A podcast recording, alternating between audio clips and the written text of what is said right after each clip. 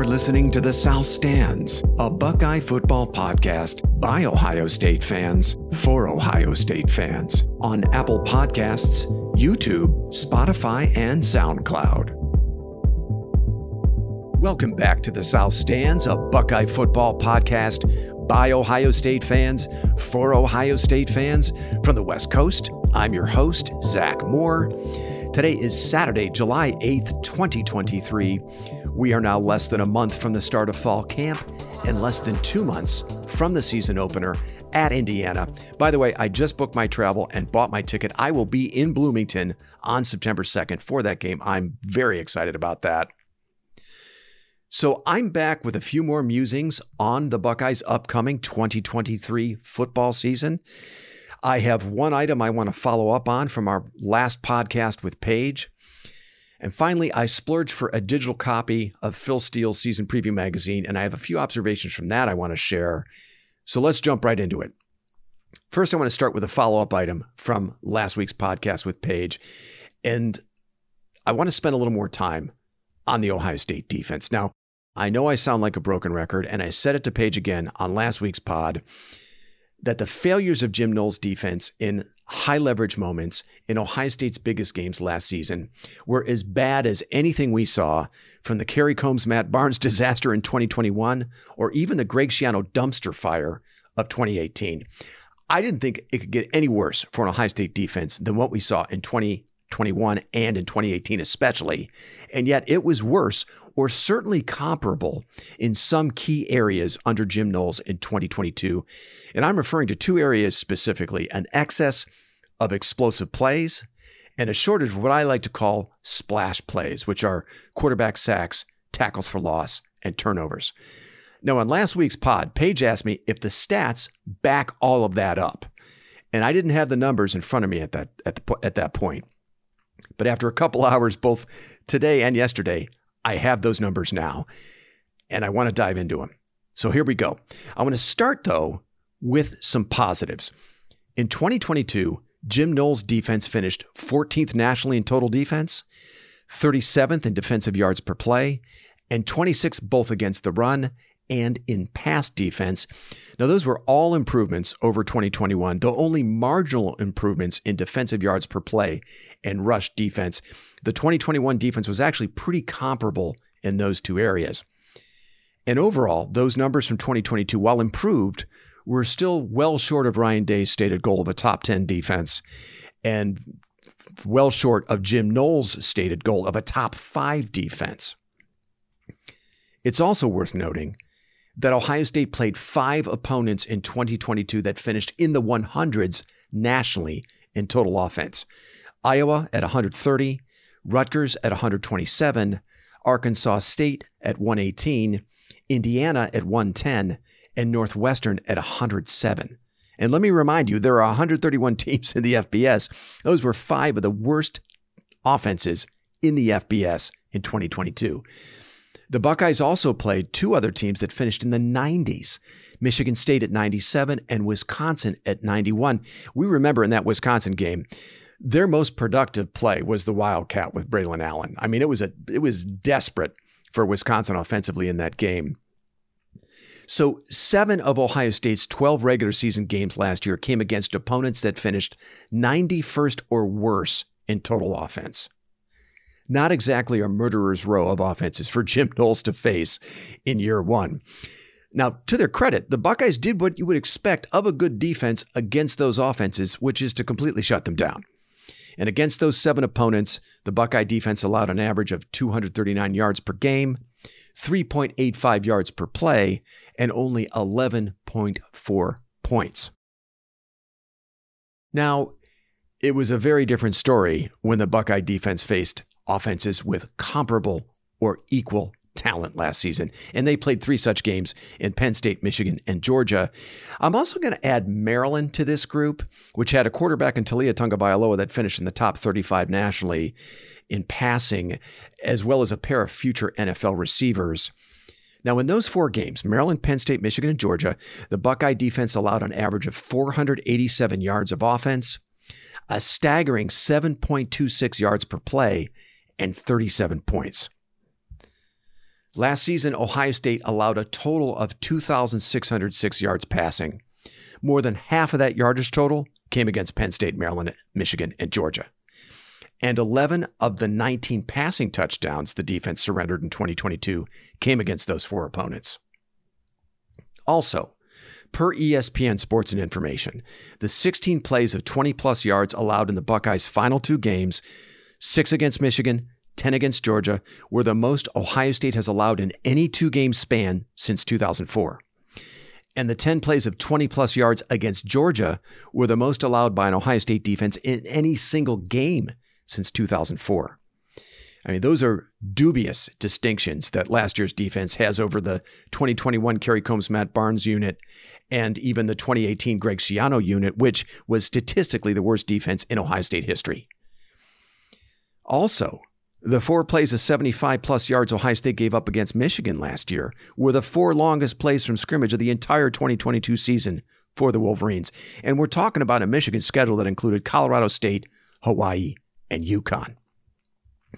And on the season, Ohio State finished 115th nationally in opponents' scrimmage plays of 40 plus yards with 18 by comparison, the 2021 defense finished 23rd in opponent scrimmage plays of 40 plus yards with only nine, so half of that total.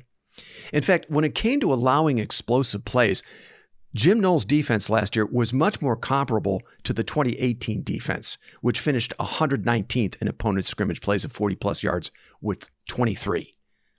Not great. And in the splash play department, Jim Knowles' defense last year finished 32nd nationally in sacks with 34, 31st nationally in tackles for loss with 86, and 66th in turnovers with 18 takeaways. Those sack and turnover numbers were actually down from 2021. And last year's defense only registered three more tackles for loss than the year before. And if you compare those numbers to Greg Schiano's 2018 defense, they're not even close. The 2018 defense finished ninth nationally in sacks with 41, 17th in tackles for loss with 99, and 28th in turnovers with 23 takeaways. So while there was a lot of bust with Greg Schiano's defense back in 2018, at least you got some boom to go with it. Ryan Day demoted Kerry Coombs two games into the 2021 season. That was after only nine total games as his defensive coordinator because the defense was so bad. And it was. Yet compared to Jim Knowles' defense last year, the 2021 unit finished with more sacks, forced more turnovers, allowed half as many explosive plays, and was very comparable in rush defense, defensive yards per play, and tackles for loss. I mean, the difference between those two de- the two defenses in those last three stats was was marginal. The harsh reality for Jim Knowles in Columbus, look, there are 7 or 8 games on every Ohio State schedule that the Buckeyes are going to win by four touchdowns whether the defense is good or not. You don't get credit for beating up on Indiana, Rutgers, and Arkansas State as a coordinator, it's how your defense shows up against Penn State, Michigan, and now USC and UCLA, and and in the playoffs against the SEC and Clemson. And if the guy who had the job before him was demoted after only nine games, I'm sorry, Jim Knowles isn't getting four seasons like he did at Oklahoma State to figure it out. I think he has this year to build a defense that isn't going to fold like a house of cards in Ohio State's biggest games. And if he fails at that again this season, I, I can't see there's any way that he's back in 2024. Now, the good news is, and we talked a lot about this in last week's pod, all the ingredients are there from a personnel standpoint for Knowles to do it. I mean, with the infusion of talent Ohio State added from the transfer portal and the elevation of younger, higher upside players like Sonny Styles, the defense is going to have more talent and depth than a year ago. There's no question about it. Uh, however, they're going to be facing a tougher schedule in 2023. The Buckeyes will be facing three quarterbacks in Western Kentucky's Austin Reed, Notre Dame's Sam Hartman, and Wisconsin's Tanner Mordecai, who finished number two, number seven, and number 11 nationally in passing last season. And they combined for 111 touchdown passes. And they're going to see two very good quarterbacks in Drew Allar at Penn State and J.J. McCarthy at Michigan. And by the way, those programs have explosive dynamic duos at running back that the Buckeye defense are going to have to contend with as well, Michigan most especially. So, um, you know, I'm very optimistic about improvements for the Ohio State defense, even against a tougher schedule. But look, let's face it, man, you are not remembered at Ohio State for what you do against Rutgers, Indiana, and Northwestern. You make your bones as a head coach and a coordinator against the Penn States and the Michigans of the world and in the playoffs. All right. I want to talk a little bit about this Phil Steele preview magazine. Uh, first of all, word to the wise uh, don't bother with the digital version of the magazine. Uh, it's it's pretty awful. It's like, and I'm going to date myself here with this reference. It's like trying to read a whole magazine or a newspaper on microfiche. I, mean, I thought I'd be able to download a copy of the magazine in PDF format, but Steele's site won't allow it. You have to actually stay on the site to read the magazine. And the zoom feature is very rudimentary. Uh, it won't allow you to scroll up or down when you're zooming in. So, look, do yourself a favor. If you want this magazine, purchase the print version. Now, you'll have to pay a little bit more for shipping if you buy it through the website, but that'll also get you access to the digital version for free. And eventually, you'll get a copy of the print version in the mail, which is a thousand times easier to read. So, a few interesting tidbits from Phil Steele on Ohio State uh, that I want to go through. I'm going to go through these in order of how they appear in the magazine. First, of the top draft eligible players in 2023, Steele has Marvin Harrison Jr., Donovan Jackson, JT Tuimoloau, and Tommy Eichenberg rated number one at their respective positions. And he has Emeka Egbuka number two, right behind Marvin Harrison Jr. I don't think there's any surprise there. Uh, but I think that says a lot about the, the talent Ohio State has returning uh, at those positions.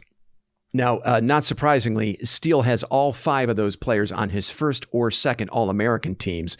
Marvin Harrison Jr. and Tommy Eichenberg are on his first team. Emeka Egbuka, Donovan Jackson, and JT Tuimoloau made the second team. And even as TreVeyon Henderson uh, making the third team. And all that seems about right to me. But I feel like when it's all said and done, Ohio State is going to have one or two players from the secondary make some of those All American teams. I'm thinking maybe Denzel Burke, uh, Lathan Ransom, maybe even Sonny Styles makes an All American team uh, by the end of the season. That'd be my guess. Now, as he does every year, Steele did national rankings for every position group in this uh, magazine. Uh, not surprisingly, the Buckeyes have the country's number one receiver group, according to Steele. And we've been talking about how good the Buckeyes project at running back this year, and Steele agrees. He has the Ohio State running backs number two behind Michigan. And for all the concern I've had about offensive line, Steele has the Buckeye O line among his top 10 units at number eight. Now, I was a little surprised by that. But what I found even more surprising is that uh, Steele has the Ohio State quarterback room all the way down at number 43. Uh, very surprising. And uh, I mean, look, I get it, I guess. Uh, Kyle McCord only has one career start, and Devin Brown has yet to attempt to pass in a college game. But I mean, we're talking about a five star in McCord and a top 50 player in Brown. We're also talking about a head coach in Ryan Day with a stellar track record at developing quarterbacks, with you know his last three first year starters going to uh, you know New York as Heisman finalists. I personally think Steele is underselling the Buckeyes big time at quarterback this year.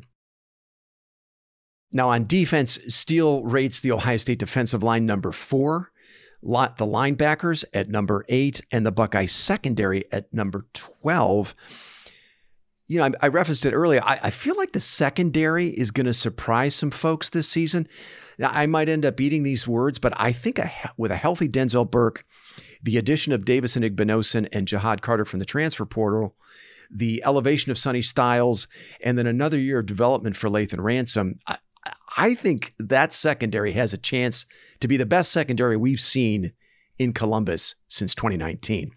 And I would certainly have that unit rated higher than number 12, uh, as, as Steele does. I was also a little surprised by where Steele rates Ohio State's 2023 schedule. Now, according to him, it's the 27th toughest schedule in the country. But with road games at Notre Dame and Wisconsin, who, who Steele really likes this year, and Michigan, and then a tough matchup at, at home against Penn State. I would think the Buckeyes' schedule would have landed a little higher than 27th in Steele's rankings. Now, Steele has Wisconsin as his number one, quote, surprise team. Now, Steele defines a surprise team as a non preseason AP top 10 team that he thinks has a decent shot at making the playoff and even winning the national championship. And the Badgers are his number one pick in this category. And that validates all the concern I have about that game for the Buckeyes this season, especially where that game falls on the schedule. You know, right after Penn State, Ohio State has to travel to Madison after what will very likely be a grueling game in the horseshoe against Penn State. Finally, Steele has Ohio State number two behind Georgia in his power poll, which is a rating of each team's overall level of talent. But in his preseason top 40, which is a projection of where Steele thinks each team is going to finish, he has the Buckeyes at number five and missing the playoff. Steele has Georgia number one, Clemson number two, Michigan number three, and Alabama number four, all of them making the playoff. And he's calling for a Georgia three-peat as national champs. Man, I can't even begin to tell you how much I hope he's wrong about all of that. Um, you know, especially the Georgia three-peat. I think Clemson is a curious projection at number two. And while you can never count out Nick Saban in Alabama, I mean, we're in a world where Tyler Buchner, the Notre Dame transfer, is going to start for them at quarterback more than likely. Man, I have a very hard time believing Bama is going to be good enough at that position at quarterback to make the playoff this year. I mean, especially with LSU reemerging as a power in the SEC West. I said it last week, and I really believe this. I have a strong intuition that Ohio State and Michigan are both going to make the playoff again in 2023. We'll see about that, but that's just that's just what my gut says. Okay, that's going to do it for me. Paige and I, along with Chad, will likely be back in the coming weeks with another pod, maybe with a fall camp update of some kind. Until then, thanks so much for listening and go Bucks.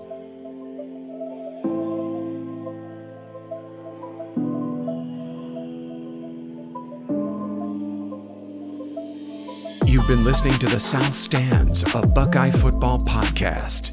You can follow us on Twitter, Instagram, and Facebook and visit our website at southstandsosu.com.